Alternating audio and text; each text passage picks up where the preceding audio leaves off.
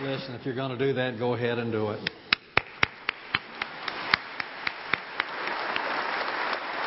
We're so blessed with a wonderful music ministry and people who are so faithful to it. I thank the Lord for them every week. I thank the Lord for them.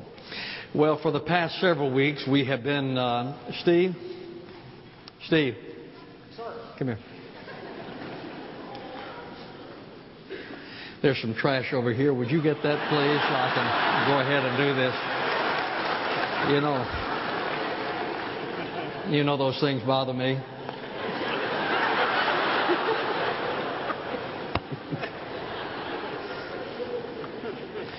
For several weeks, we have been doing a series through the Old Testament, looking at some of the stories there and the characters there, because it is my belief that through the years, some of us have not become familiar with them. And so I am trying to go back through those and just remind you as to who these characters are and what they have to say to us. And today we have come to the story of Ruth. Now, the story of Ruth took place during the day of the judges. It is generally believed that Gideon was the judge at that time and Samuel was the author of the book. It is a lovely story, wonderful story, but what does it have to say to us today? Well, Matthew Henry said the design of this book is to lead to providence and acknowledging God in all our ways and in all events that concern us. So he is saying, what is the purpose then of the book of Ruth? It is a reminder to us that God is involved in our lives. God is not withdrawn. He is not disinterested, but He is involved in our lives today. Matthew Henry went on to say that the book ultimately states that we are to have fellowship of Christ Jesus our Lord, that it leads us then to fellowship with Jesus Christ. And so the book of Ruth is a reminder to us of God's involvement in our daily lives, and it leads us to faith in Jesus Christ. Now, the passage of Scripture that we are going to look at today is Ruth chapter 1. And it is the time when Naomi and Ruth are returning from Moab to Bethlehem or back to Israel. So Ruth chapter 1, beginning in verse number 6. Then she arose with her daughters-in-law that she might return from the land of Moab. For she had heard in the land of Moab that the Lord had visited His people in giving them food. So she departed from the place where she was and her two daughters-in-law with her, and they went on the way to return to the land of Judah. And Naomi said to her two daughters-in-law, "Go return each of you to her mother's house. May the Lord deal kindly with you as you have dealt with the dead and with me. May the Lord grant that you may find rest each in the house of her husband." Then she kissed them, and they lifted up their voices and wept. And they said to her, "No, but we will surely return with you to your people."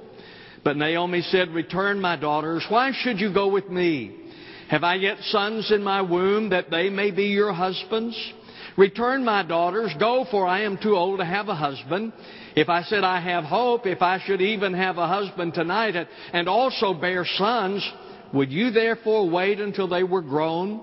Would you therefore refrain from marrying? No, my daughters, for it is harder for me than for you, for the hand of the Lord has gone forth against me." And they lifted up their voices and wept again, and Orpah kissed her mother-in-law, but Ruth clung to her. Now, our story begins with a family whose luck has run out. Things are going from bad to worse. And if you look in verse number 1 of chapter 1, it says, "Now it came about in the days when the judges governed that there was a famine in the land, and a certain man of Bethlehem in Judah went to sojourn in the land of Moab with his wife and his two sons." Now, why was it this family left Bethlehem? It was because of a famine. Now, the land of milk and honey had become a land of famine. Bethlehem, which means house of bread, had none. The famine probably came about because of God's judgment. Now, the reason I say that is that God had warned His people if they were disobedient, then He was going to send a famine. And the Scripture says in Leviticus chapter 26, verse 20, your land shall not yield its produce, and the trees of the land shall not yield their fruit. So that was the warning that had come from God. He had told them that if they became disobedient to Him, that there was going to be famine.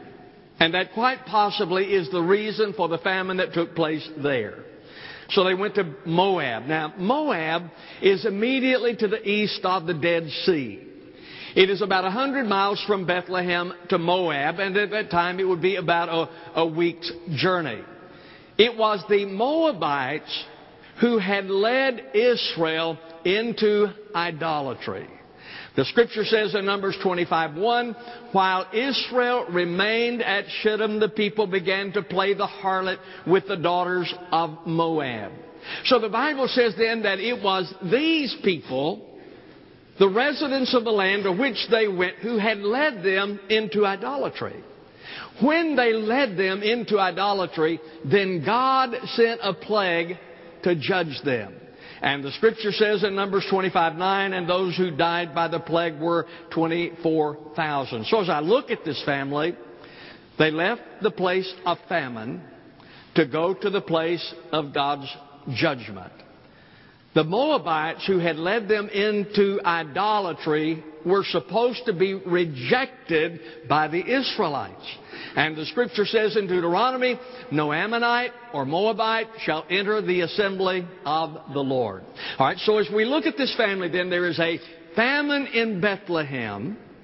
They leave to go to Moab, the place that had led them into idolatry, and as a consequence, again, there was the judgment of God. Now, we're introduced to the family in verse number 2. And the name of the man was Elimelech, and the name of the wife, Naomi, and the names of the two sons were Mahlon and Killian. The name Elimelech means, my God is a king. Naomi means pleasant. Mahlon means sickness, and Killian means consumption. So here is this family leaving Bethlehem to go to Moab. Well, what happened? Look at verse number 4. And they took for themselves Moabite women as wives. The name of the one was Orpah, and the name of the other Ruth. And they lived there about 10 years. When they got to Moab, after they had been there for a while, the sons married Moabite women. I read an article one time that said the primary influence in who we marry is geography. So they were in Moab, and they married Moabite women. Now, what that should say to us is if you want your children to marry South Carolinians, then you need to stay in South Carolina. Don't let them go off somewhere, because if they do, they'll possibly meet someone and come home with somebody from Wisconsin. So you have to be careful that your children stay where they are. Now, apparently these boys ignored the religion of their wives, because their wives were not followers of Jehovah. Possibly they thought they might convert to their religion, or it could be that they felt it was unimportant. The Chaldee says they transgressed the decree of the word of the Lord in taking strange wives. All right? So we see this family now. They leave Bethlehem because of the famine. They go to Moab, and there is the place of God's judgment. Their sons marry Moabite women, and then the husband died in verse number 3. Then Elimelech, Naomi's husband, died, and she was left with her two sons. Now, what happened to Naomi at this time is that her husband died, and she began to rely on her sons. I have some understanding of that, and I think some of you do as well, because my dad died at an early age. And because I was the eldest child, I felt a tremendous responsibility for the family, because it seemed that my dad was gone, and now then I was somehow responsible. So that's what happened here. We see Naomi, her husband has died. She begins to rely on her sons, and then her sons die. Verse number 5. Then both Mahlon and Killian also died. Things are going from bad to worse here. They leave Bethlehem because there is a famine. They go to Moab, which is the place of God's judgment. The boys marry Moabite women. The father dies, and then the sons die. Now, Naomi has a bad situation. What was she going to do? Her husband was dead. Her sons had died. She was in a strange land. What was she going to do? You see, ladies and gentlemen, that is the quandary that the left spouse feels when one dies. My life has changed. My circumstances have changed. What am I going to do now that my husband has died or now that my wife has died? Well, she's going through this. Naomi is going through this. She's dealing with this now. What does the future hold for me? She made a suggestion to her daughters-in-law in verse number 8. Naomi said to her two daughters-in-law, "Go return each of you to her mother's house. May the Lord deal kindly with you as you have dealt with the dead and with me." So she is saying to her two daughters-in-law, "Okay, I'm going to go back to Judah. You need to go back to your home, and may the Lord deal kindly with you. You have been kind to me. You were kind to my sons, and now you need to go back." So she made the suggestion. The daughters-in-law now make a decision. One decides to do what she said in verse number 15. Then she said, "Behold, your sister-in-law has gone back to her people, and her gods return after your sister-in-law." So Orpah then decided that she would do what Naomi had suggested, that she would stay in Moab with her family. Ruth, however, did not. Verse number 16. But Ruth said, "Do not urge me to leave you or turn back from following you. For where you go, I will go. Where you lodge, I will lodge. Your people shall be my people, and your God, my God." Decision about the future. She had to make a decision about the future. Now, folks, this is sort of the point where I want to focus in. Because it is important, regardless as to our circumstances, that we embrace the future.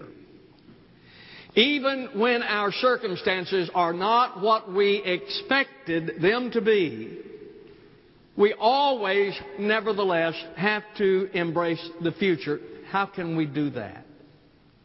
There are some of you just trying to get through today because of your circumstances. You're just trying to make it today. How can you embrace the future? Well, I think we see here. First of all, we have to resist self-pity. We cannot embrace the future if we're wallowing in self-pity. Unfortunately, Naomi, who was known as pleasant, fell victim to that temptation. She began to feel sorry for herself because of her age in verse number 11. But Naomi said, "Return, my daughters. Why should you go with me? Have I yet sons in my womb that they may be your husbands? Return, my daughters. Go, for I am too old to have a husband." She says, I'm old. Life has passed me by. I'm never going to marry again. Life is over for me. And so she began to feel sorry for herself because of her age. She might have felt a little like Burton Hillis, who said, "The women I see on the street now consider it perfectly safe to return my smiles." Well, she might have felt that way. I am too old. Nobody's interested in me. No one is looking at me. Life is behind me. And so she begins to lament her age. And then life had been unfair to her. In verse number 13b, she said, "The hand of the Lord has gone forth against me." In other words, she said, life has not been fair. This is not fair. I mean, we were in a famine. We go to Moab. My husband dies. My sons die. Life has not been fair to me. Life has been hard. And then she became bitter in verse number 20. And she said to them, "Do not call me Naomi. Call me Mara, for the Almighty has dealt very bitterly with me." Now, the word Naomi means pleasant. The word Mara means bitter. So she said, "Don't call me pleasant anymore. Call me bitter." So she has become bitter. She was disappointed with life. In verse number 21, I went out full, but the Lord has brought me back empty. Why do you call me Naomi, since the Lord has witnessed against me and the Almighty has afflicted me? So as she looks at her life at this time, she's saying, I left, I went out full, I come back empty. I went out with a husband and two sons, and now I have nothing. Life has been unfair to me. She falls victim to self-pity. She begins to feel sorry for herself. Now, on the other hand, there's Ruth. You remember that Ruth had also lost a husband, but she has a different attitude. Naomi looks at all of the tragedy in her life and becomes bitter and pessimistic. Ruth also has tragedy in her life, but when she looks, she is optimistic. In chapter 2, verse number 2, and Ruth the Moabitess said to Naomi, please let me go to the field and glean among the ears of grain after one in whoever sight I may find favor. So Ruth then, rather than sit there feeling sorry for herself, rather than having a pity party, she said, I am going to the field and glean for food. We need some food, and so she said, I am going to get us some food. Chapter number 3, she meets a rich potential husband, Boaz. Isn't that just like a woman? I'm just teasing about that, but she gets out there. And so she's out there gleaning, and apparently she's not just looking at the grain. So she's out there in the field. She sees this man who is rich and possibly a husband. In chapter number 4, they get married. And they have a child. When your situation is bad, I say this, when the situation is bad, it's all about your attitude. You can be like Naomi and see nothing but misery and become pessimistic about the future. Or you can be like Ruth, who also had tragedy in her life, but she was optimistic as she looked at the future. Resist self-pity. Secondly, take care of yourself. Now, Ruth was a widow, but she didn't let herself go. Look at chapter 2, verse number 5. Then Boaz said to his servants, who was in charge of the reaper, whose young woman is this? Now, the modern translation, Boaz is out there, and he sees Ruth out in the field, and he says, wow, who is that? I mean, she's still looking good, even though she's gone through difficulties in her life. She continued to look good. I commend some of you ladies. Now, I mean this seriously and sincerely. Linda and I have talked about it.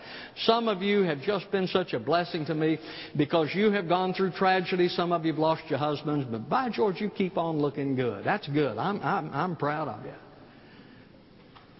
The name Ruth comes from the root word, which means friendship. And possibly, this is a reference to her amiable and affectionate disposition. In other words, her internal beauty. And that's where real beauty is. It's always internal. Dr. Robert Burns said at 20, a woman has the face God gave her. At 30, she has the face made possible by cosmetics. At 40, her face displays the skill of her hairdresser and masseuse. At 50, her face reflects the way her husband treats her. At 60, she has the face she gave herself. What is on the inside is always reflected on the outside, isn't it? What is inside is always reflected on the outside. So, avoid self-pity, take care of yourself. And number 3, get involved. Get involved in life. Now, Ruth looked forward, not backward. That's one of the things that I admire about her. She has some difficulties, but she's looking forward.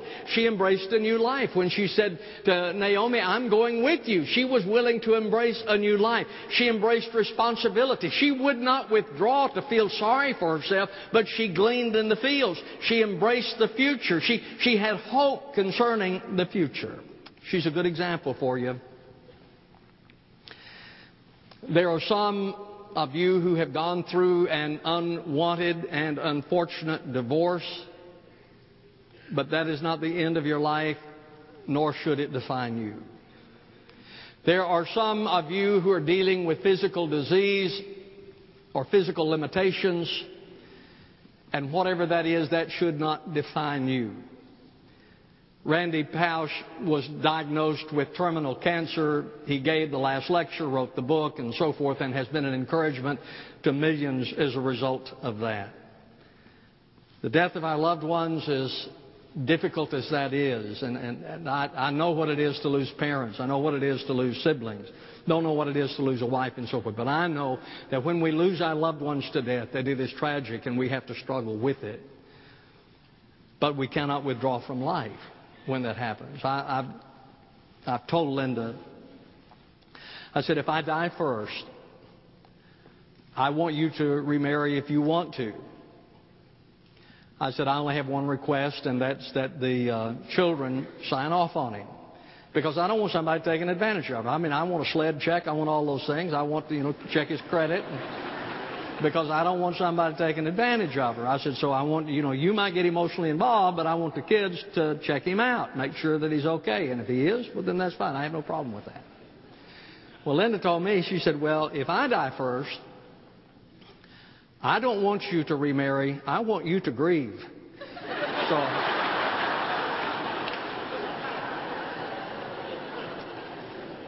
I said, how long? She said, till I see you again. So we have difficult positions or situations that we have to deal with. And whenever we do, resist self-pity. Take care of yourself. Don't let yourself go. Get involved in life. To embrace the future requires certain risk. We know that. To embrace the future requires certain risk. And to risk requires faith. And Naomi was a person of faith. When she left Bethlehem to go to Moab, she was responding in faith. She was a woman of faith. Ruth was a woman of faith. In verse number 16 in our text, Ruth said, do not urge me to leave you or turn back from following you, for where you go, I will go. Where you lodge, I will lodge. Your people shall be my people, and your God, my God. I know that that verse is oftentimes used in weddings, but it was not a bride speaking to a husband. It was a daughter-in-law speaking to a mother-in-law. But I am so impressed by what she said, the faith that she had. She said, no, your people are my people. And your God is my God. See, she responded in faith to this difficult situation. She responded in faith. There was a study done with people 90 years old and above and asked the question, what would you change if you could do it again? And overwhelmingly, they responded, I would risk more. I would risk more. Frank Scully said, why not go out on a limb? Isn't that where the fruit is? Eva Figs wrote, you cannot grow in whatever dimension without taking risk. And if you have stopped growing, you might as well be dead. You see, folks, if we are going to go into the future and life is going to be all that you want it to be, risk is required, and in order to risk, you have to have faith. Risk is rewarded. I know that you watched the ball game last night, and I watched the first half, and then I had to quit and get up early this morning and read the paper to find out what happened. But, man, I was excited when they were down there in that fake punt. That's a risk that brought about a reward. But we don't have the rewards unless we're willing to take a risk. And Ruth was willing to take a risk, and she was rewarded. Did you know that Ruth was the great-grandmother of King David, the greatest king in all of Israel's history? Risk brings reward. No one wants their tombstone to read, he played it safe.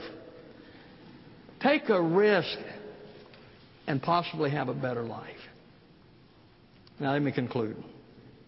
What lessons can we learn from the book of Ruth? Well, that we surrender our lives to the sovereignty of God. Look at chapter 2, verse number 3. So she departed and went and gleaned in the field after the reapers. and she happened to come to the portion of the field belonging to Boaz. She happened to come? Well, I don't know about you. I think there was divine leadership there. The sovereignty of God. She happened to come. You see, because out of them came King David. Out of them came the Lord Jesus. So I see the hand of God's sovereignty there. She didn't just happen to show up in the field. God was directing her.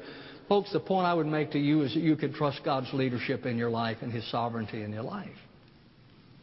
The Heidelberg Catechism says, I trust Him so much that I do not doubt that He will provide whatever I need for body and soul, and He will turn to my good whatever adversity He sends me in this sad world. He is able to do this because He is Almighty God. He desires to do this because He is a faithful Father. What do we learn from this? We trust the sovereignty of God, that God is involved in your life, that God is involved in the activities of your life and the events and the circumstances of your life. God is involved, so you can trust Him. Secondly, cultivate your character. No matter what you're going through, cultivate your character. And I look at Ruth and see that during this time of testing, that she became increasingly loyal and faithful and so forth, but her character was developing during this time and received the Redeemer. Ruth received her Redeemer, who was Boaz. Boaz, she married, redeemed her. God used Ruth and Boaz to bring us our Redeemer, the Lord Jesus, because it was through them that Jesus came to this world. I conclude today by saying that in your life things might be going from bad to worse. At least you might feel that way. Things are going from bad to worse. I want to encourage you with the thought that God is still God. No matter what is going on in our lives, God is still God. And God is still able to change your life and to bless your life if you are willing to walk in faith with Him. He's still God. He is still on the throne, and He's still God. You can trust Him. Our Father, we thank You that You are God who has all power, that You're all-knowing, and that You're present with us. Lord, I especially today lift up to You these who might feel that life is going from bad to worse for them. I pray, Father, that they'll look to You and claim the future. You'll bless them with a good life. Father, for those who have never committed their lives to Jesus, I pray that today they might. That they might understand somewhat how much You love them, that You died to save them. Today that they would trust You. In Christ's name I pray. Amen.